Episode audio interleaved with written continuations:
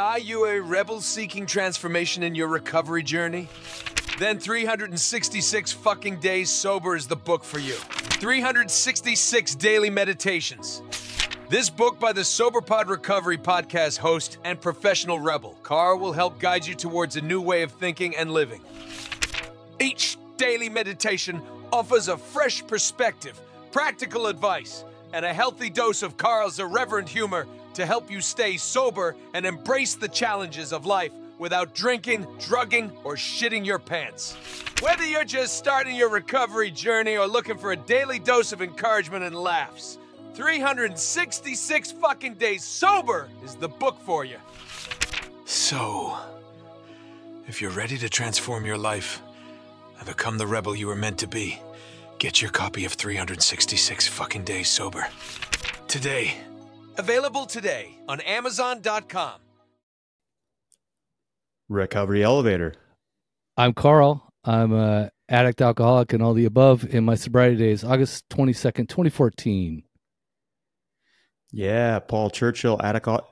Yeah, Paul Churchill, addict. Oh, sorry. Yeah, I was gonna. I was gonna make a little joke there. Yeah, Paul Churchill, addict, alcoholic, and more, all the above. September seventh, twenty fourteen. That's the alcohol-free date. Alcohol is what got me in the most trouble. That's. That's the uh, that's what I'm tracking the most here. Nice. And this is SoberPod. SoberPod dot com.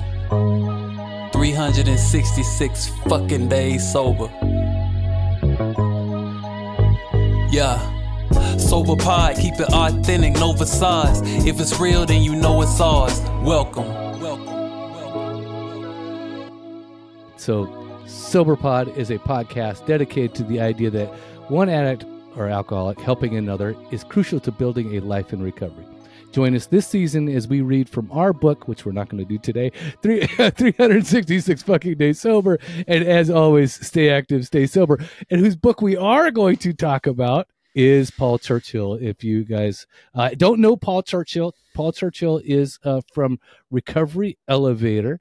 Uh, dude, do you want me to read your bio? Do you want me to read your author bio? Dude, however no. you want to do it, Carl. Actually, you know, I, I think it's great. Um, you know, uh, how we all have these bio. I just had to do a bio today for this other talk that I'm going to do, and it just sounds like, I don't know. It's like I'm like, who is that dude? so, so everybody, if you, some of them are just canned and scripted. Exactly. Yeah. If you don't um, know who Paul, I really, I was. Yeah, I was good at drinking. Let's yeah, just go was, with that. Yeah, exactly. Yeah, so this is Paul Churchill. Paul Churchill started Recovery Elevator. Uh, you know, I don't even, when did you start it? twenty fourteen, twenty fifteen? Yeah, February twenty-fifth, twenty fifteen, episode one dropped, and I couldn't sleep for three months after that because I was like, what the fuck did I just do? So, I mean, totally, uh, here's the thing. I, you know, I did it after many years, and I just thought it was... Uh, um, it was still scary. Like I don't, I don't care what you fucking say. I mean, it was still very scary. So I don't, I couldn't even imagine doing it at six months. So, so I, yeah, I was like, one of my, one of my questions was to you was like, yeah, creating a podcast at six months sober. Who the fuck do you think you are? Like, you know, six months. I heard several years later from people that I respect in this space that they were all waiting for me to crash and burn yeah. in front of a public audience. And, and the stats say I should have, right? It was a risky move to start anything like a, a new endeavor, but about sobriety. Um, I, I do think that anybody has an experience to share, regardless if they're on day one, day one hundred, or day one thousand, or day ten thousand. Anybody can share their experience with that alcohol to help the fellow struggling alcoholic or just help somebody else. But to start a podcast like that, it was incredibly risky. But I think I was so clear on the goal, Carl. Like I, I, I just wanted to stay sober. And I wanted to shred the shame. I thought like the the shame around alcoholism was just total bullshit. Mm-hmm. Like I remember hiding behind trees, going into A A meetings. But the bigger part of me was like, this is fucking stupid. Like, why do you feel this way when there are so many people who struggle with alcohol? New York Times, I think it was New York Times, just had an article, forty-four million Americans struggle with alcohol, like have an actual alcohol use disorder. Yeah. Uh, I, I mean, it's asinine. Yeah, an it's actual consumption al- disorder, not just like affected by, right? Like it's like actual oh, consumption. Yeah, for, yeah, yeah, for yeah, sure. Yeah. yeah, yeah. It would be like fit the alcohol use disorder, the alcoholic. I mean, really, it's it's the addict.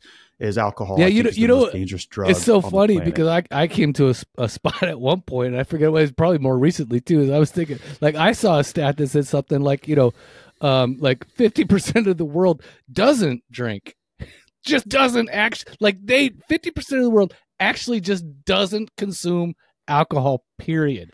And that shocked me because I was like, what? How's that even possible? Yeah. Yeah. So, yeah. And it's a, it's a third of Americans don't drink either, but the way it's like we're brainwashed with av- advertisements and the movies, everything is, is built around that. Yeah, yeah. And Carl, a stat, the craziest stat I've come across while doing this is the tax burden per drink. So let's just say Joe Schmo goes to Old Chicago, orders a pint, and he could be a normal drinker or whatnot, but the tax burden per drink consumed in the United States of America is two dollars and seventy-seven cents. Per drink. Right. And like, we're all cool with that. Yeah. So, oh, it's cool. You know, like, let's just, let's just keep doing it. And, and I think it's going to change in the future, Carl, like it has to. I think alcohol will go kind of the way of tobacco. And exactly. I was like, just going to say, is, this, yeah. Yeah, this is actually quite destructive, yeah. And we've been fed something that's like level ten bullshit. There is no amount of alcohol that's good for you. I think uh, the Huberman Lab did a great job of debunking that age-long myth. You know, just a glass of red wine a day. No, it, it's it's it's a quite toxic substance. Yeah, no, and, and again, I think you talk talk about this in some of your in, in your book a little bit, and maybe even more towards like the middle of the book, which is just it talks about like millennials are doing a much better job, right? Like they're the ones that are actually like taking on like a different attitude with, you know, with alcohol and drugs, and they're like, they're drinking less. They're like not, uh, you know, they're not binge drinking, you know, when, when they do start drinking, et cetera, et cetera. They're not viewing it as a healthy, like lifestyle, right? Like they're like, they're opting for a different lifestyle because they see like, you know, all, all the pathway that, you know, that we've all walked down, I guess, you know? So, but yeah, they're, they're see, definitely yeah, having like, a different yeah. attitude about it, which is great to hear. And it, it's wonderful. I mean, a little too late for us, but so so I guess yeah it's way easier to like not go into the nosedive and then instead of like pulling out of the nosedive, right? Mm-hmm. yeah totally yeah. So I want to make sure I get into um to your story so that you know we're not uh, so the uh, so that people aren't just like thinking you know that Paul Churchill, this fucking dude, is just this altruistic dude who just like came out of his mother's womb, had a had a you know halo on his on his head, and he like started doing do-gooders you know Uh, you know, around town. So uh, I guess what was your entry into uh, recovery? Like, what was it for you that, um, you know, kind of, you know, the light came on and said, I need to, to get, I need to get my shit in order. Like, what was the call for you? Where was the call? Gotcha, Carl. And I think this is called the gift of desperation. You know, that's one of those lame cliches we've yeah, heard. That's why I didn't here, use but it. I can tell you, and I can tell you right now, and listeners, if you drink, if you're drinking problematically, and there's a progression with this, if you keep going, I can simplify this. You're going to get two choices. You're going to get life or death. And I was so close on the precipice of death, right? I had a failed suicide, failed suicide attempt in there. I was so close. And after one of those big drunks, right, I could just see it so clarity. What is that? The window of window of does a joke, window of clarity, right? That's what they, what they say. And uh, I could just see it so close, Carl, that, hey, I got two choices. And I think that's also a part, uh, a point of an addiction, right? We labeled it as all bad or whatnot, but I think an addiction is what drove me just to see it so clearly. Look, if you go down this path, no worries, you know, no judgment. I think all paths lead to home, Carl. I do. Mm-hmm. But look, we if we want to choose life, and it's got to be a daily choice, an hour, hourly choice, a, a choice every minute, then then this is where we got to go. But the actual details of it, I was DJing a wedding drunk three weeks after I got a D U I, uh, three weeks after I'd spent the night inside a suicide jail-proof uh, jail cell. Um, yeah, and I had three songs. This is the processional for a wedding. And I had a clipboard. And I had three songs highlighted and I had to cover one eye. And I remember looking back at the bride and groom lined up at the back, you know, the the church, looking down, and it was all blurry. And there was only three songs. And I was just like, holy shit, please play the right fucking song. And I did like three for three. Um, and so I I did, I did the ceremony. I went into cocktail hour. And the person was walking around, Carl, with the tray full of wine. I had three glasses of wine. And I had took a fourth one off, and I was looking at that fourth glass of wine, and I just knew. I was like, dude, like, there's no way you're going to finish this wedding.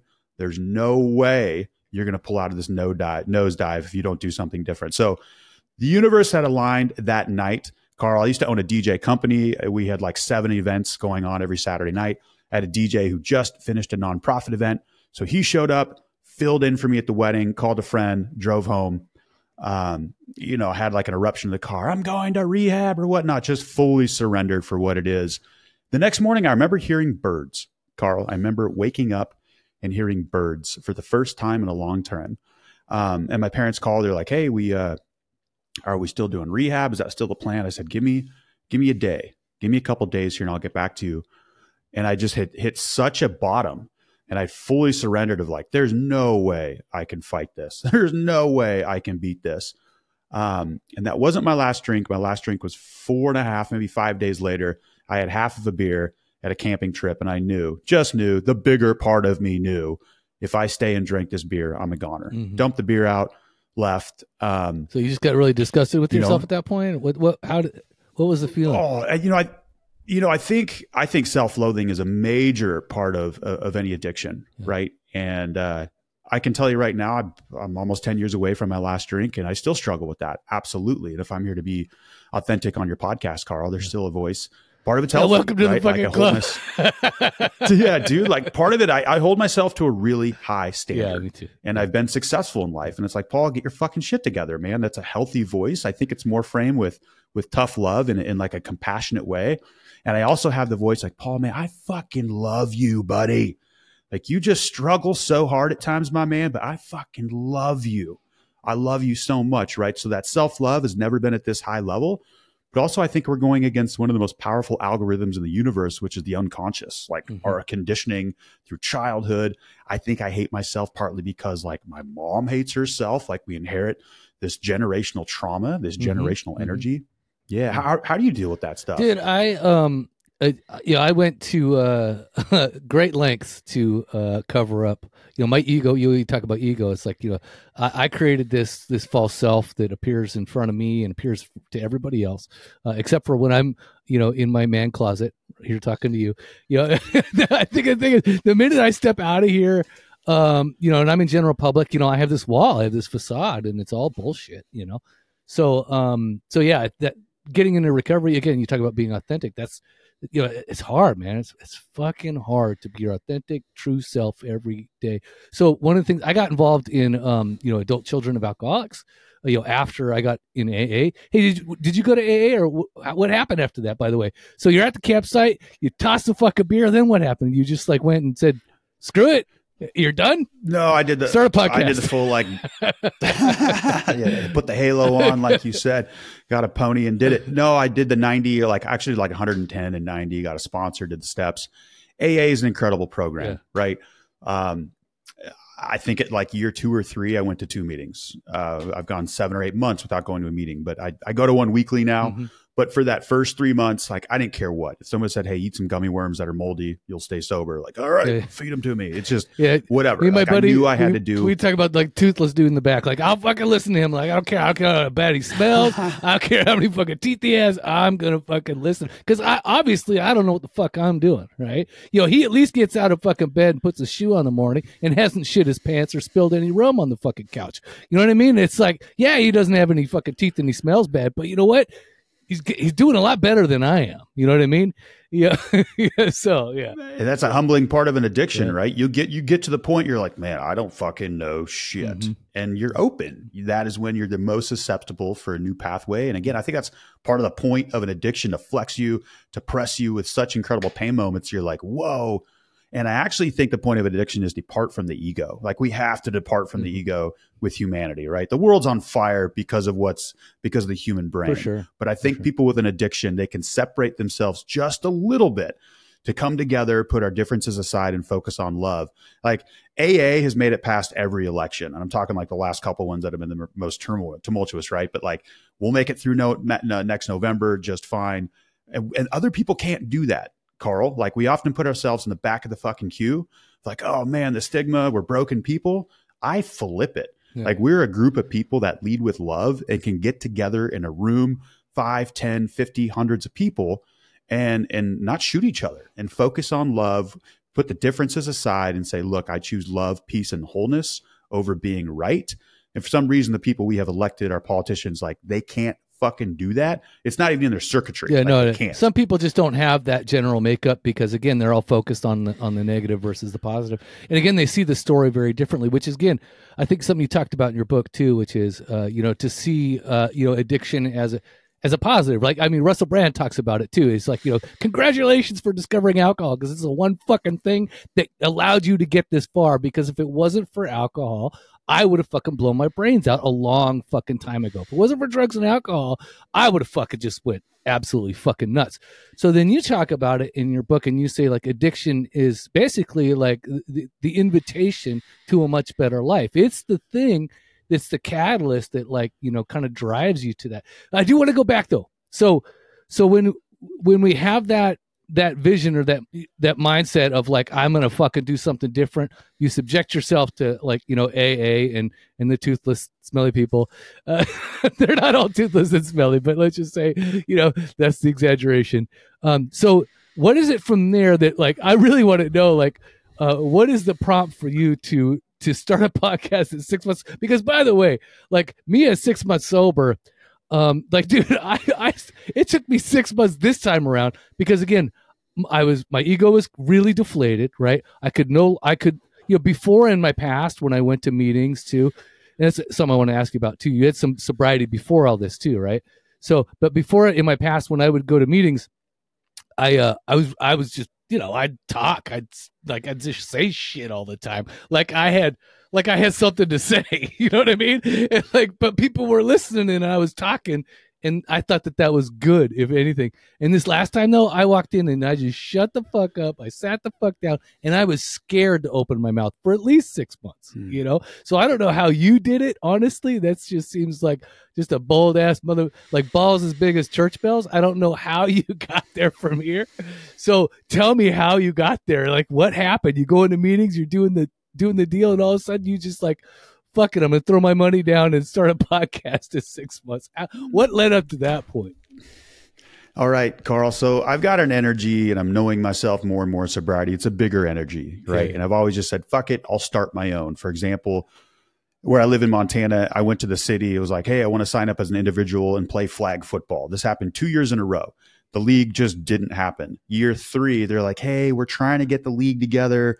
You know, sign up for this waiting list. We'll call you back. And I knew, what's that saying? Like, third time's I'm the idiot, whatnot. I was like, fuck it, I'm starting my own flag football league. Sure. Flag football, that flag football league that year turned into a kickball league, turned into a cornhole league, turned into a dodgeball league, turned into a floor hockey league, turned into a trivia league, turned into like uh, a volleyball league, a sand volleyball league. This killer business that I sold like four years ago, and the guy is just crushing it. And in that, the buy-sell agreement, I said, give me a coupon for every single league. And my wife and I play kickball every year. It's a blast. So with that, I remember it like four to five months of sobriety. I loved podcasts. I was listening to sober podcasts, and there was like four or five at the time. Yeah. Um, maybe I was focusing on the differences and not the similarities, yada, yada. I don't know. But I said, screw it. Like, I'm just going to start my own. I'd been a D J before, as I mentioned, drunk D J. When I was DJing that wedding drunk. By the way, that guy did a great job at that wedding. The bride and groom, they never knew. And I'm, I'm so glad good, I don't good. have to deal with that yeah, shame yeah, yeah. of like, I've, I've ruined weddings sober. I didn't want to do it uh, drunk. but, uh, and, and so I, I just remember, I was like, you know what? I, I wanted, this is something that I want to do. I want to learn the technology. I want to learn how to podcast. But I remember, Carl, like you said, so like, learning the technology about a podcast, that's like, that's a bunch of hours in itself just to learn that. When I went to record my first ed- ed- episode, it was like Recovery Elevator episode one. Uh, uh, uh, I had nothing to say. I That was so hard to come out. Yeah, yeah. But with every lesson I learned, with every craving I overpassed, with every, you know, I started doing the steps, yada, yada, yada. I just learned more. And I, I started sharing what I'd learned from other people, and all the value bombs in the first hundred episodes that came from other people. Mm-hmm. Um, and I just, I, I just became a sponge, and I asked questions like, hey, have you ever found a way that you can moderately drink with my pencil near the paper? So I could actually write something down that would help me to moderately drink. And after asking a couple hundred people, hey, is moderate, does moderate drinking work? Like, it's all the same. Everybody's story is exactly the same. Of course, we're individuals, but after a couple hundred, you know, we're, we're coming up on episode five hundred in probably six months, seven months. It's all the same. Um, and, and like, I've just been, I've been, I've been working on my skills as a listener, as an interviewee, mm-hmm. and I listen to all my episodes, and sometimes I'm like, ah, man, we missed the mark, didn't quite make the point. I do my intros and stuff. Uh, it's just been a really fun way to learn. But I, I think the way this has been successful is because the intentions at the beginning, Carl, were, were, were authentic. It was so I could be accountable. Like selfishly, I started yeah, the podcast yeah. also. Let me, let me throw that in. Obviously, like I wanted to stay sober. And in my mind, an accountability with the layer of a podcast would help, because I told myself before I started, look, if I drink, I one hundred percent will let the audience know. That was a fire against my back that I did not want to, to, you know, touch. Right. And so it worked. And if it, it helped a couple people along the way, bonus. And sure enough, Carl, I'm sure you can tell with your, your, your, your, your episodes, you got, you're getting feedback. Like people are saying, wow, this is, This is helping. Sometimes. You know, thank you for your, you know, I've, I've gotten them both ways. You know, like, what are you fucking talking about? Um, and so I just kept going, man. And you just kept, keep showing up, keep showing up to the rooms. If that's your jam, keep showing up to whatever, but you just keep doing it. And, uh, I quit. Like I've, I've, I've wanted to quit so many times, not so much sobriety, not so much like to go back out and drinking, because again, that's still fresh. I know exactly what's going down, Carl. I am a goner. I am a goner in a matter of months, not years, probably even sooner than that, A K A, you know, what's up, suicide.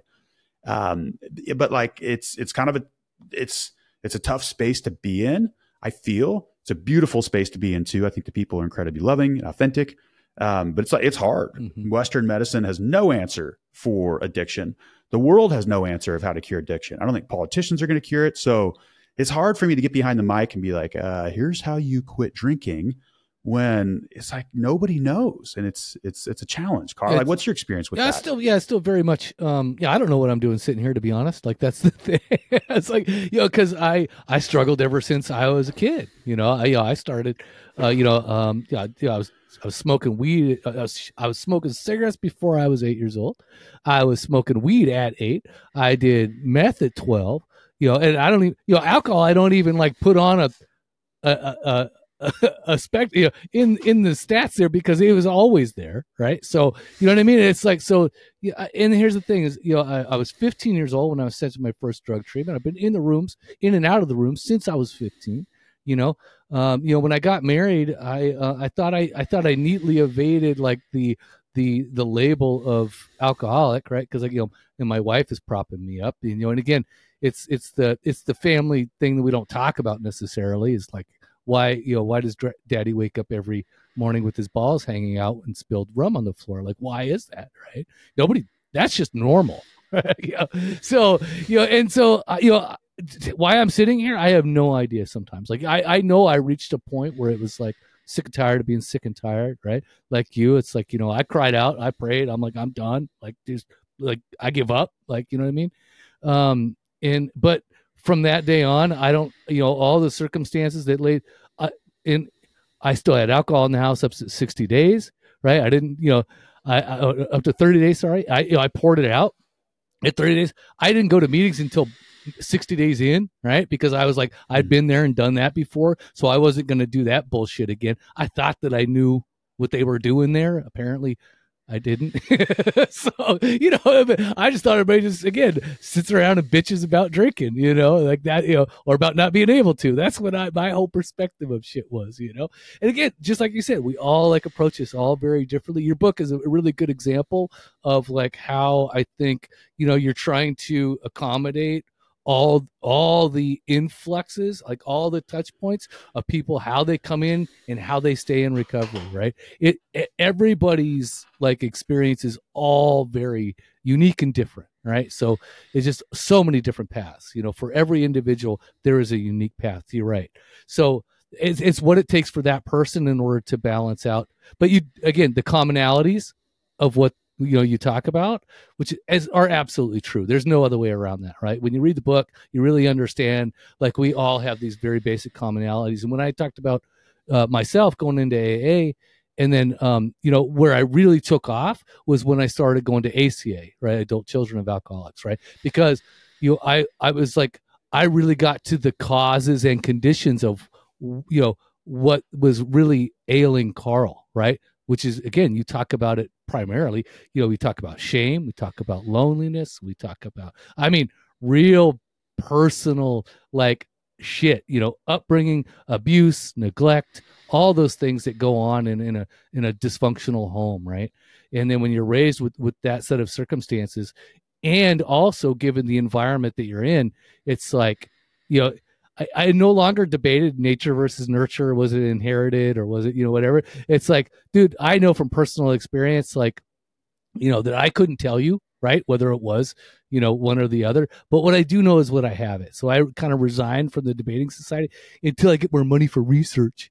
Uh, you know, it's really not my job, right? My job is to try and be like, you know, to deal with this right here, right now, and to be the best that I can with every, you know, every day I pop my head out of bed. Like, what do I do to maintain this? Knowing the truth about myself, you know, what do I do moving forward? So talk about that a little bit. When, I think one of the things that I really enjoyed is that you do like delve into the why to, you know, about, you know, we are who we are, right? And not just about like the disease model, but you taught more about like, you know, um, again, the stuff that Adult Children of Alcoholics talks about, which is, again, it's that upbringing. It's that, it's that essence of that. T- tell me your experience with that. Yeah, I think the why behind the addiction is super fascinating, and it's it's fun to be introspective. It's good to have self-awareness, right? Mm-hmm. Um, and I've got a pretty good idea of why, but even if a psychologist were to print it out and be like, hey, buddy, here's why you are you, you read it, like, hooray, you know, but you're still, you're still here. Mm-hmm. Like, okay, uh, fucking now what? You still have to deal with it, right? Yeah, yeah. So at the end of the day, if, you know, Einstein's godson shows up or whatnot, it's like, hey, this is what it is. It's not going to change shit. It's mm-hmm. like, oh, I still got it. Okay. but I, but it's got a place, right? Like if there's, there's no awareness, you, you have to have that. Um, you know, but I also think, I don't think it's a disease, and I've gone back and forth with this. In nineteen fifty-eight, the American Medical, American Medical Association classified uh, alcoholism addiction as disease. I, I don't think at that, that's what it is at this moment. I think it's disconnection. We are so disconnected as a society. I've I've read a line, this was in Doctor Gabor Mate's book, that most anthropologists agree that addiction is a modern phenomenon. Like, what the crap does that mean? Yeah, no. That addiction, mm-hmm. the way we know it, and it's going up. It's going up in all sectors except millennials, except the people entering into adulthood, which is phenomenal to hear. But addiction, and really like our vice, I think we're talking alcohol here, at least in my community, in my space.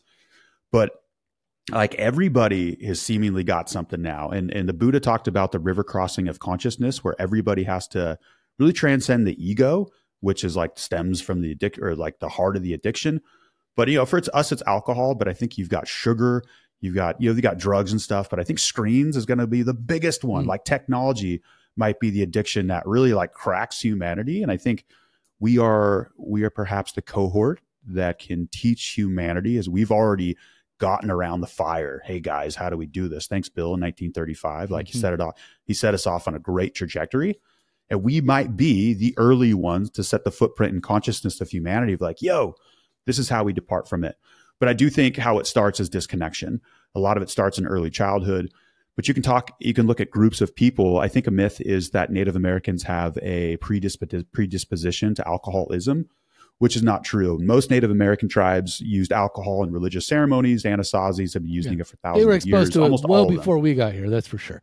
You know, well before the Spaniards brought yeah. the fire water over, yeah, right? What but cool. what happens when ninety-five percent, ninety to ninety-five percent of your population is eradicated, A, with smallpox or measles, and then the other living people of your tribe are murdered by, you know, uh, the white settlers. Yeah, a little trauma. You're going to need some.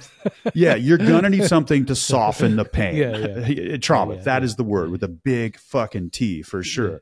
So I think these days we are more traumatized than ever just with the, the culture, like capitalism. And I'm a fan of capitalism. It's been very kind to me, but this also is like this dog eat dog world. Also, the the percentage of alcohol has, has skyrocketed in the last couple hundred years. Like uh, beers used to be three, two, like a couple hundred years ago, used to be done in more communal settings. Uh, high proof, like eighty proof couldn't even happen. The, the technology for distillation, for distilling, uh, you couldn't find a whiskey that was forty percent alcohol. Wines were like seven percent. So that's part of it too, just how we drank. Um, yeah. And there's also like this massive industry built around it, which, you know, the government's yeah. all about it too. And that sucks. Like, that's a tough one to live in this world when it, it destroys so many people's lives and families. Yeah. I think, I think you're, um, you know, I, I think you're painting the, the, the correct picture to say, like, we are the, we are going to be the, uh, the model that we have had to live by. Basically, we'll help others as they, you know, as they deal with these other process addictions that do come up. And again, as they, as they're not, you know, again, they're not drinking, they're not, you know, doing whatever, right. You know, weed is legal, et cetera. We move towards legalization, et cetera. The, the other things, right. The big business, the money, the screens, the social, the media, you know, all that stuff like that. So I, you know, I, I we definitely try to address that even in our, you know, local recovery, right? Like, we definitely, I know, I don't know about you, but I know I applied the same principles around, you know, my screen time and around my experiences with all that stuff, the same that I would with alcohol, with the same that I would with cocaine, you know, whatever it is. I try to take that same treatment of whatever that new thing is, because again, we're playing addiction whack-a-mole most of the time when we do get sober, right? So, so that, you know, I, I definitely try to apply the same principles. And I guess, yeah, you know, but here's the thing. And also, even the twelve steps, it's like they, Uh, or, you know, uh, Bill Wilson, Alcoholics Anonymous, the whole nine yards. It's like none of that stuff. I mean, here's the, all that stuff was has been around for thousands and thousands of years before fucking A A. All that stuff is basically, you know, and and religious and non-religious alike, right? Like, all that stuff, you know, from from just philosophy in general, like, that stuff has been there. The way that in which we're supposed to, you know, look at these principles and how we're supposed to behave, what is vice or virtue, et cetera, that stuff has been around for thousands of years, right? So It's it's so funny, though, that, like, we get to a point where, like, we're instantly connected with one another. We have all these other things at our disposal, but the but the things that we don't do are the things that have been working for others for thousands of years, which just seems so funny to me. So, you know, I mean, again, we, you know, the printing press is invented, and and you know, and what do we do with it? You know, I'm sure that I'm sure porn was immediately available before the you know, before the Bible. so so either Oldest way, oldest profession ever. Yeah. yeah. So um. So I don't know, you know, where we're going with that, but what I do know is that, um, you know, we have an opportunity today to to educate each other in our, you know, little little circle, so that we can better help others as we as it grows out from here, or needs to grow out from here. So, um, so to change change like um, topics. So you did Recovery Elevator, right? You you've worked it into a nice community, which again, you, you're addressing even some of the problems that you. Uh, that, you know, you I have identified, right? Like, you know, you need connection. So again, uh, you, you know, you, your community that you start to create around that stuff, which is stuff we tried to do at SoberPod as well. We've tried to, like, create community and connection and, you know, all Facebook groups, et cetera. So you did all that stuff as well. I, honestly, I don't even know if I was paying attention, because, like, we probably we were just mimicking a lot of this similar stuff. So um, again, out of necessity, right? Like, out of the things that we desire. So um, so then what, What is the catalyst for you to write the book? Like, what is the thing that says, like, you know what, like, this is all great and fine and dandy, got community, got podcast, da da da. What is the catalyst that says, all right, now I need to write a book? Okay, this is an easy answer, but after you know, a couple hundred interviews, a couple hundred notes, a couple hundred podcast intros, yeah, there was an idea to, like, compile that and restructure that content and put it into a book. But I went to a social media podcasting conference in, in Idaho, uh, you know, three or three or four or five years ago. And there was a conference on uh, writing a book, like a workshop on writing a book. And the speaker was quite electric, an excellent salesman about his self-publishing school or whatnot. And if you sign up now, it's, it's only X amount of dollars. And I walked right up, gave him my credit card, and you had a year to use their services. And, you know, I, I on the ride home was like, oh, this is great. I'm going to write a book. I didn't even think about the book for like seven months. Yeah. And then I remember I was like, oh, but shit. But did you have the idea for the book as you were putting your card down? Is that the idea? Yeah, yeah. yeah. Like, I actually had the title. I, oh, wow. I had, wow. I was watching this YouTube video when I was visiting one of our community members in Guam. Like, this is the cool part about recovery. Like, every, that's the glue. There's like quite a, there's quite a camaraderie you have between people who are sober.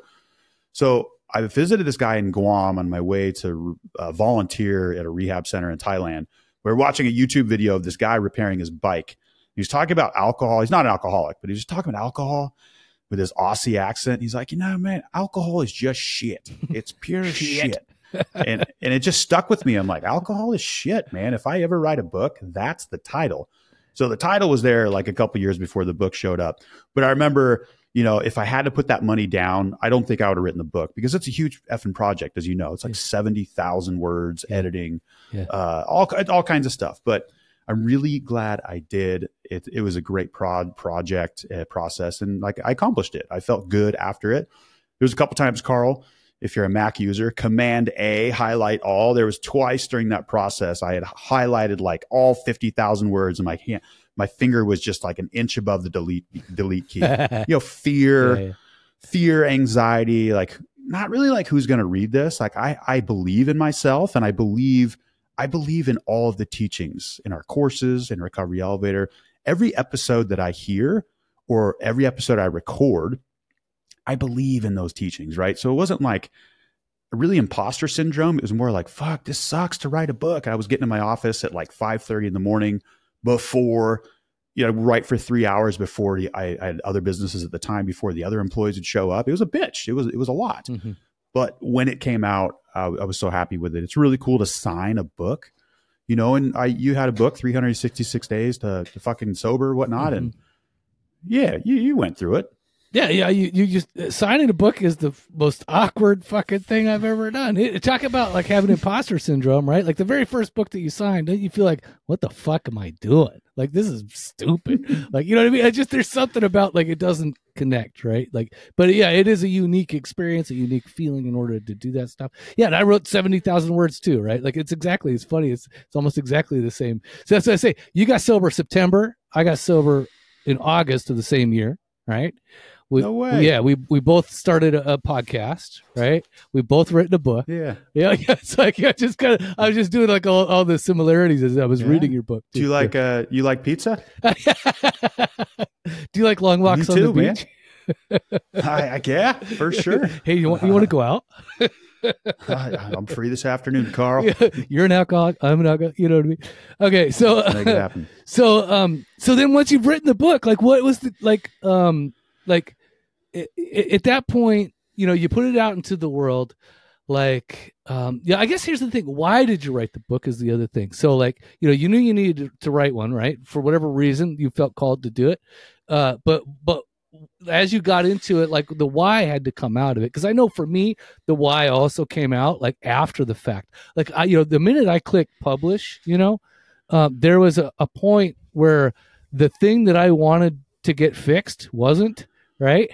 You know, and I was just like, oh, like that sucks, you know, because I expected something to happen. Well, what do you, what do you mean by that? Keep, keep um, going. What do you mean? Well, so I wrote it in order to deal with a lot of grief. Right. So there was, oh, okay. and then, so, and again, and I, and th- I didn't understand that that's what I was doing until I was done. Right. So initially, like, I was like, okay, I need to do this, uh, you know, to be of service, right. To get these, these thoughts out on paper so that other people don't struggle with them as well, right? And and now and that was the time to do it apparently, right? And then but after I did it, I realized like, oh, like I had a lot of I went through a lot of grief actually when I was doing it. So what about you? Like what was the why behind it for you? Did you discover the why? Yeah. All right, Carl, I think why I've had success.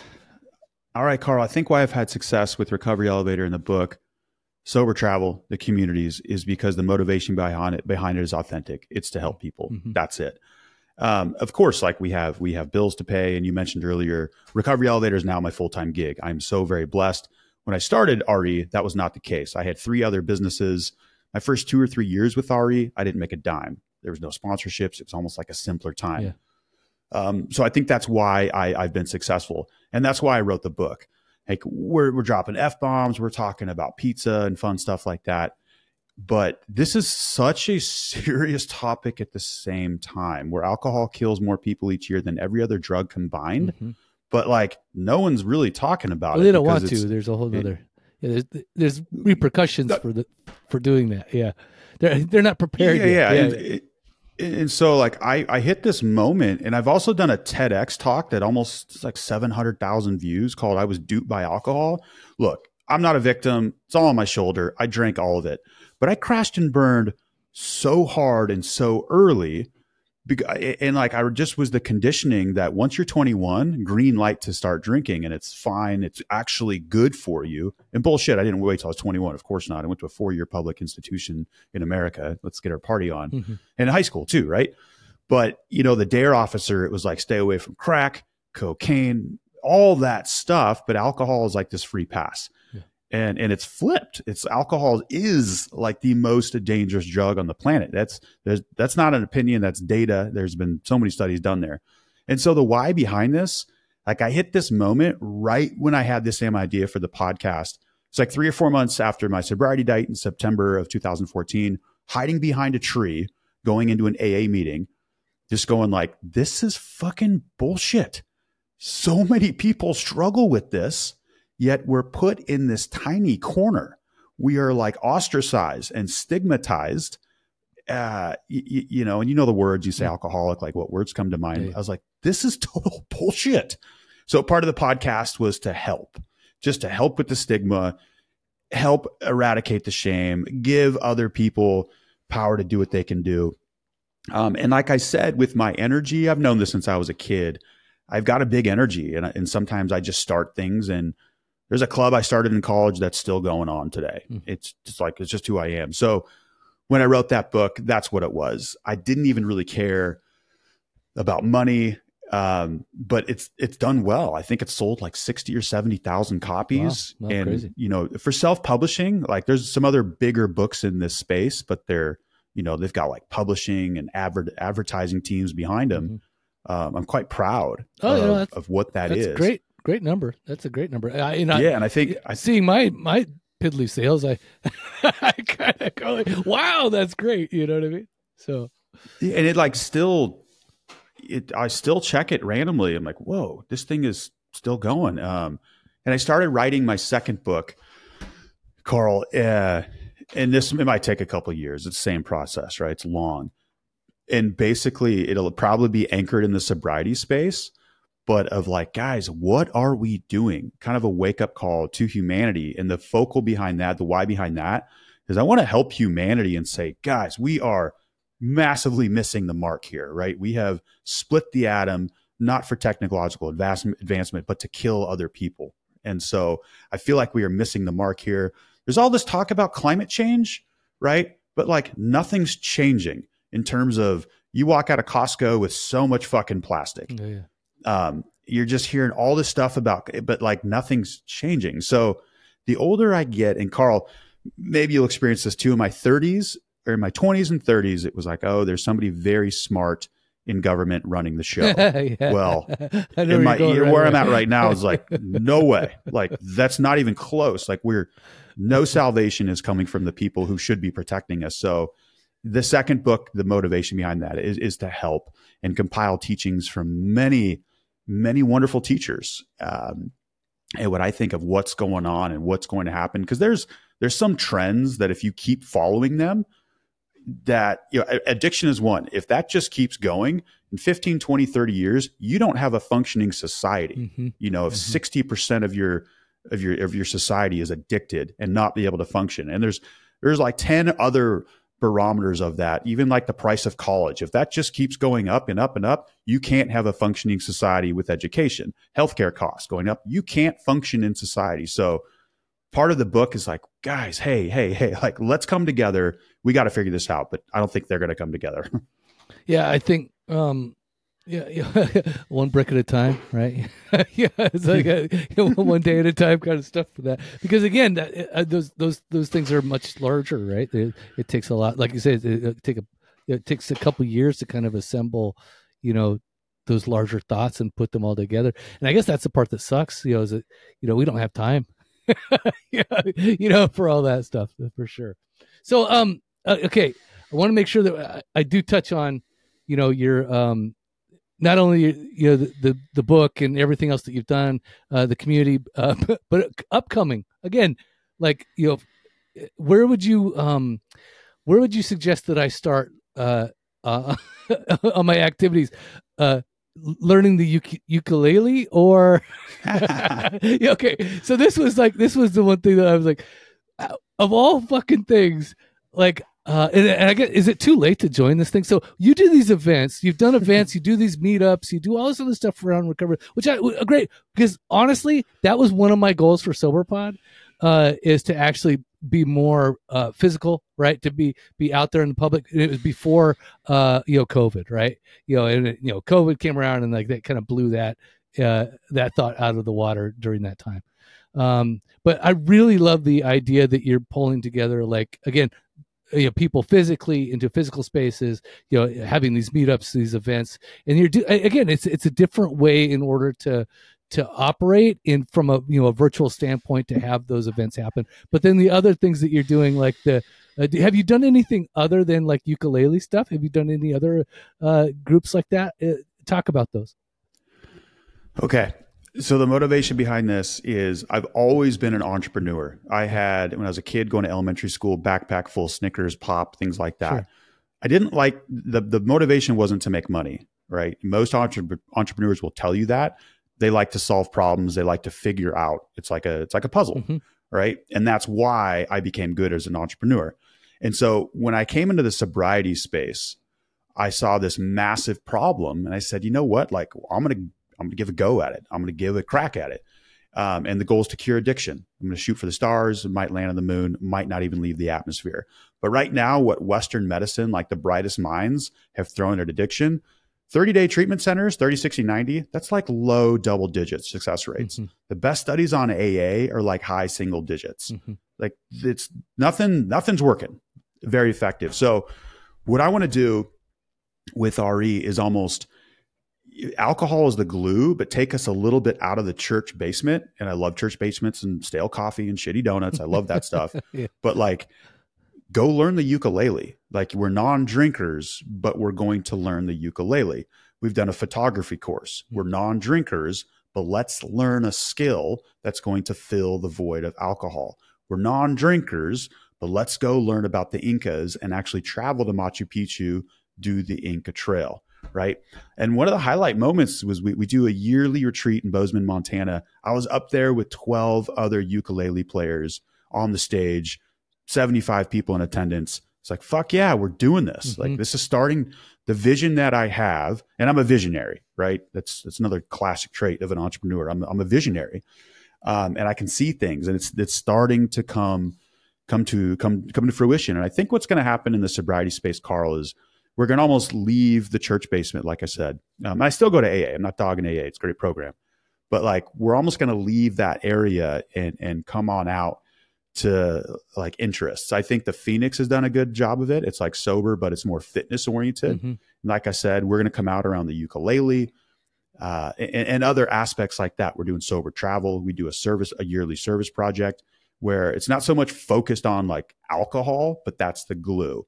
And sure, we do breakout rooms, like people can chat and connect and talk, talk about alcohol, but it's more about taking that energy instead of going into the alcohol, into the addiction.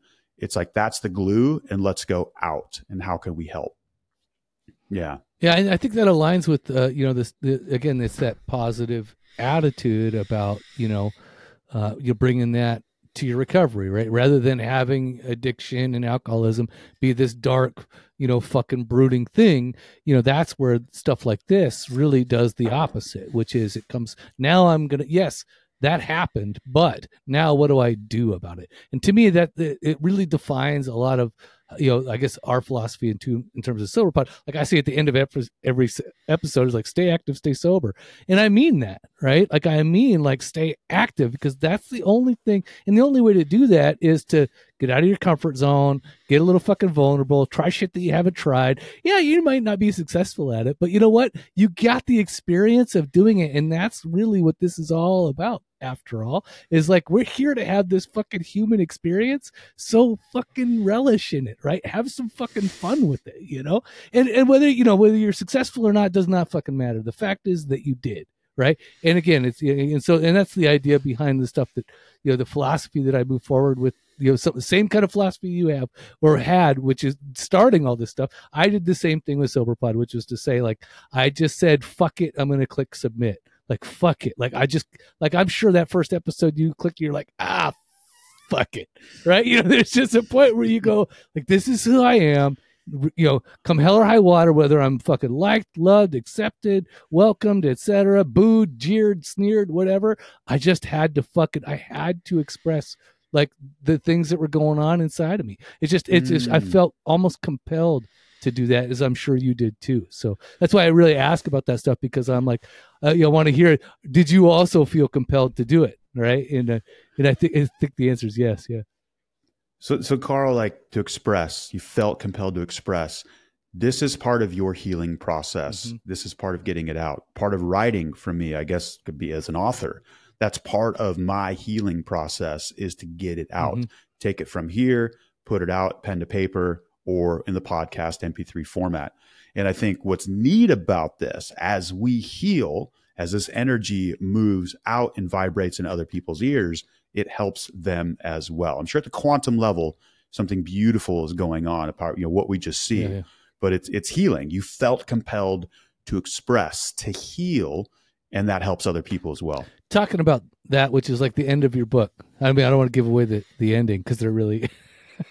Alcohol is shit. I can summarize it all for you right there. Yeah, so, you don't even need to read it. Alcohol is shit. So uh, you talk about trusting, right? And you talk about trust as as a more of a more of a concept and more of a, a philosophy. Can you talk about like what you mean more by that?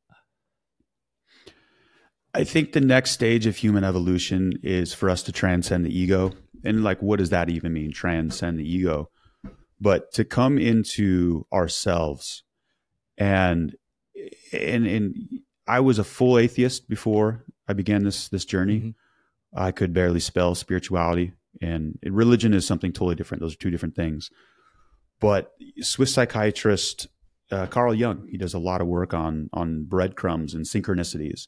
He calls them the breadcrumbs of life, is where there are chance encounters compounded by, you know, the mathematics can't explain it, where things just yeah. happen in a way. Is it really a coincidence go, is the question, right? Yeah.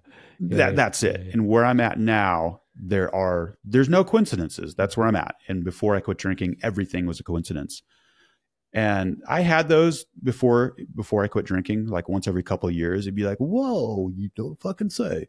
But now, Carl, it's like every day, and sometimes multiple times a day. And it's so beautiful where it's, where it's a moment with a brewer's blackbird or like a frog.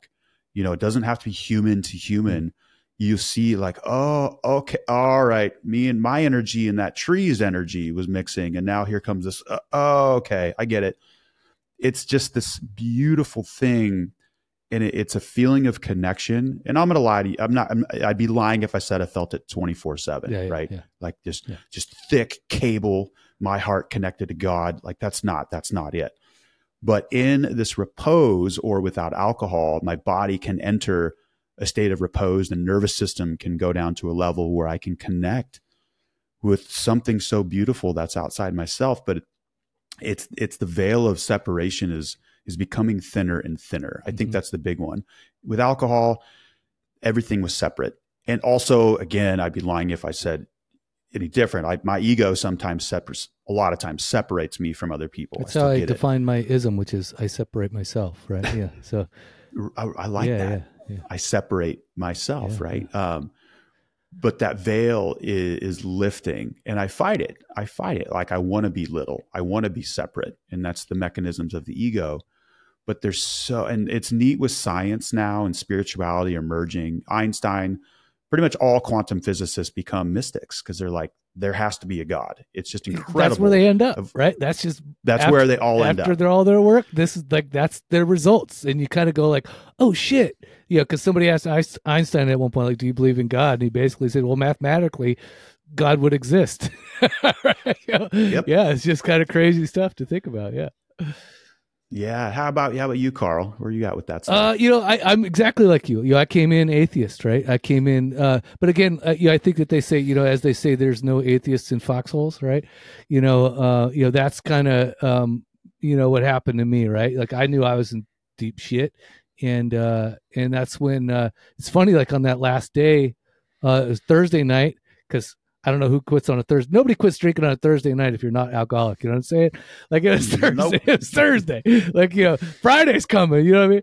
Um, and uh, uh, I I prayed. I prayed hard, and I never prayed like that. I, when I prayed in the, I prayed in this silent cry, you know, my family, I, you know, there were six of us, right? And then, you know, I got my got my wife, you know, two dollars, three dollars, you know, uh, stepson over here, and uh, and I'm crying that cry that basically says, you know, God, like, I, I can't do this anymore. Please, please help me, you know? And, uh, and then I had a couple more drinks. I posted some shit on Reddit and then I went, and then I went back to bed, you know, um, and I went to bed anyway, and or passed out, whatever. I woke up in the morning and there was people responding to a post that I had made, a half remember posting, talking about my drinking and talking about my history. And a couple posts on there were really nice. Right. Which again, people like you and me, right. Just cruising the, the forum. And one of them posts said, like, you know, because I talked about doing damage as a father. And then one of them said, you're probably doing more damage than you think, right? And then the other one uh, was a woman, and she said, um, uh, you know, I, basically she had experienced the same thing, but she uh, she said, um, you know, we all deserve to be happy, right? Like, you deserve to be happy. And that never crossed my mind, right? Like, 'cause I never understood. So when I got into the rooms this time, I really, you know, I did the thing, you know, I struggled. I, I, I, I had the God problem, you know, I, I, people, I shared in meetings all the time. I'm sure people were sick of it, you know, 'cause I just, I couldn't separate the a deity, right? I didn't have any other way to come in, you know? Um, but, but like you, you know, I found a way to have that work in my life and have that be meaningful and have that. I mean, literally th- th- this morning, you were talking about another creature being connected. Me and my wife have been noticing more lately uh, that uh, since uh, uh, some significant people have died in our lives, that hummingbirds were coming around, right? And I guess that's a spiritual thing, right? I had no idea. I had no idea. Honestly, I had no idea. I had a, uh, I had a hummingbird keep coming to my window, and I was like, there's nothing there. There's no fucking flowers, right? But the hummingbird's like sitting there at my window. So I'm like, oh, this hummingbird keeps coming while I'm working. I'll just buy a hummingbird feeder. So, because it makes, because it seems like the hummingbird wants something from me, right? And then literally, I tell my, I buy a hummingbird feeder. My wife says, "Why the fuck did you buy a hummingbird feeder? Don't you know that I have this like connection with hummingbirds and her mother and all this stuff?" And I'm like, "What the fuck?" You know. So then this morning, literally, she texts me a picture. She's a teacher. Uh, there's a hummingbird in her classroom, like inside the classroom, basically just hovering there while she takes pictures. Right. And it's like, and wow. She's like, you know, she goes, this just happened, you know? And, uh, and so it's kind of crazy. Like I, I view like what you say, like, you know, I see that stuff today as not a coincidence. It's, it's definitely something that there's like, there's power, you know, out there. Right. Um, and like, it, and yeah, one of my things I always ask people is like, you know, did you get sober with a higher power or did you hire a therapist? Right. And, um, and the fact is, is like, I know that I need both, right? I know that like, and it's 'cause it's all the same, right? You know, to me, it's like me talking to you, um, you know, you, uh, you know, Mister Rogers, Mister Rogers neighborhood, you know, he talked about the difference, the, the space between the television screen and the child was literally sacred ground. Like that was hollow ground for him. Mm. Like, so that's the space that he knew he operated in, you know, that's six feet from the television. Um, and so, and I think the same thing with you and me right now, like this space that we operate within is then again, it's a very spiritual thing. It's about connection. That's where I get a lot of my, my spirituality, quote unquote, today. So, and I, and I, and I read and hear the same from you a little bit too. So I, I definitely understand we're in the yeah. same, same, same ballpark. And I love how you brought Mister Rogers into this too. What an incredible story. Yeah. Yeah. Man. Right. Yeah. Talk about, yeah, so yeah. Part of the reason why he, he, he was the way he was is because he experienced some trauma when he was younger. And that's why he felt like he needed to, to bring more, you know, love to the world. You know, that was his, that was the goal. Right. And so I think it's channeling that energy, and we're doing the exact same thing. How do we channel that discomfort, that chronic discomfort, into something positive? Mm-hmm. Um, I've done it with the podcast. I'm coming to myself more as an artist. I think you said it earlier, or before you hit recording, mm-hmm. That's what you are. Um, I released my first musical album in almost twenty years oh, on Spotify awesome. last year. Yeah. yeah, yeah. Um, I'm playing well, ukulele. I freaking love that instrument. I'm playing drums hey, more. By the way, on learning, the podcast, learning, learning. There is music for your podcast. Did you play that music, or is that not you? Yeah, no, I wrote all of it okay. the last cool. couple of years, but I do the intro, ukulele, recorded that, yeah. and then the outro is oh, also cool. on the, cool. that, the album. Yeah, that's awesome. I had a guy actually just uh, a rapper just do ours. which is kind of funny. Yeah. I, like, I just said, cool. So because I am an artist, right? So, uh, you know, I do all these other things. I mean, music's not my, my forte. So I was like, you know what, though? I really hate it when a, a client will hire me and then they like, they ruin it. You know what I mean? Like they, like they tell me, oh, you know, I want a piece of this or a brochure. It doesn't matter. But then, you know, I do my best work on it. And then they just, they get up and just, you know, piss all over it. Like they slap their dick on the keyboard and they just change it all. And then, um, so I said, dude, I said, here's the money. I'm going to take whatever you give me. So just give me your best. Right. And I just love that. And it came out really great. I really love it. So hell yeah, yeah it's, it's good stuff. So yeah, he just, that, I didn't edit shit. I just, I just dropped it in. That's all that I did with it. So, um, yeah. So I guess talking about, I don't know, other stuff, um, what, Uh, we you know, we talked about a lot actually, which is great. Uh, so, uh, what books have influenced you the, like the most in terms of? So we you know we talk about books, but what books like uh, like yours, I guess, right? Like, the, did you pick up? You know, and you know maybe they were more inspirational, or maybe they were just more influential in terms of like you know um, you know I guess giving back. Like, any did you ever pick up any book that was like, oh yeah, this is like this is something really inspirational or influential? Yeah. Okay. So uh, January first, twenty ten. Other than Alcoholics Anonymous, that, just F Y I. Other than yeah, the big gotcha. yeah, yeah. January first, twenty ten. Went to a Barnes and Noble. You know, crushing, crushing hangover. Uh, I pulled a book by called Beyond the Influence by Catherine Ketcham. Right. Huh. I was ready. Science, science, yada yada yada. It was a great book. And then probably year five, I came across A New Earth by Eckhart Tolle. Okay. And yeah. it, The Power of Now. Yeah. Um, you know, pretty mainstream spirituality books. And for some reason, I just, I lap that one every year, almost twice a year. This is A New Earth. I've read A New Earth in Spanish. I've probably done it fifteen times between, between reading and learning it and reading it and hearing it in Audible. Mm-hmm. But every time you do anything, you're, you're at a different stage in your life. So there's still lines that I hear in that book. I'm like, whoa, I missed that. Incredible. Or I, I have a different view stance to it. Um, And, and it's spirituality. It's about the ego and life's direction. And yeah, those are, those are the two, two books in the last decade that have, that have really got me good. Yeah. All right. Party people. So if you're going to go in, pick up some books, I would recommend those two. Uh, that's book recommendations. And then, um, so Paul, uh, in parting, what would you tell people, um, you know, new to, again, our podcast is really focused on like, you know, eighty percent of our listening audience is new to recovery, literally. But I mean, we we we get turned over every year. Apparently, our audience is a new audience every six months, right? So, so uh, um, what would you tell people new to recovery who are, uh, you know, again within their first, you know, thirty, ninety, ninety days? Yeah, you are on the most beautiful journey one can ever embark upon. It's a it's a journey of wholeness, of self-discovery, of rediscovering your authentic self.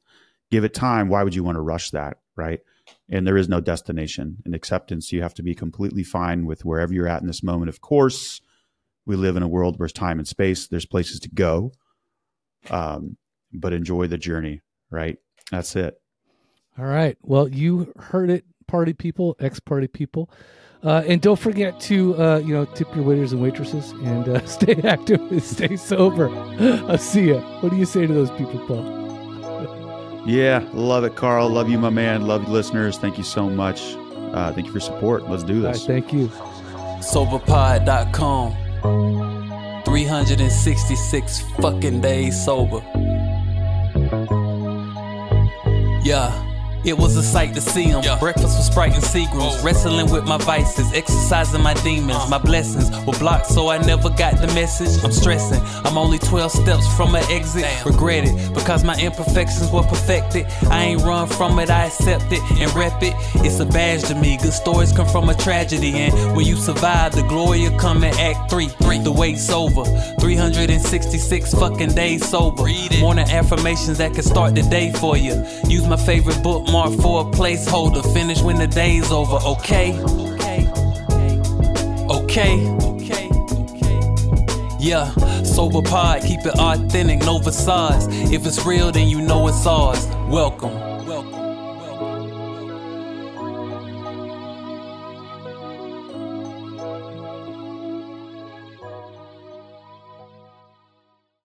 Are you a rebel seeking transformation in your recovery journey? then three hundred sixty-six Fucking Days Sober is the book for you. three hundred sixty-six Daily Meditations. This book by the SoberPod Recovery podcast host and professional rebel, Carl, will help guide you towards a new way of thinking and living. Each daily meditation offers a fresh perspective, practical advice, and a healthy dose of Carl's irreverent humor to help you stay sober and embrace the challenges of life without drinking, drugging, or shitting your pants. Whether you're just starting your recovery journey or looking for a daily dose of encouragement and laughs, three hundred sixty-six Fucking Days Sober is the book for you. So, if you're ready to transform your life and become the rebel you were meant to be, get your copy of three hundred sixty-six Fucking Days Sober today. Available today on Amazon dot com.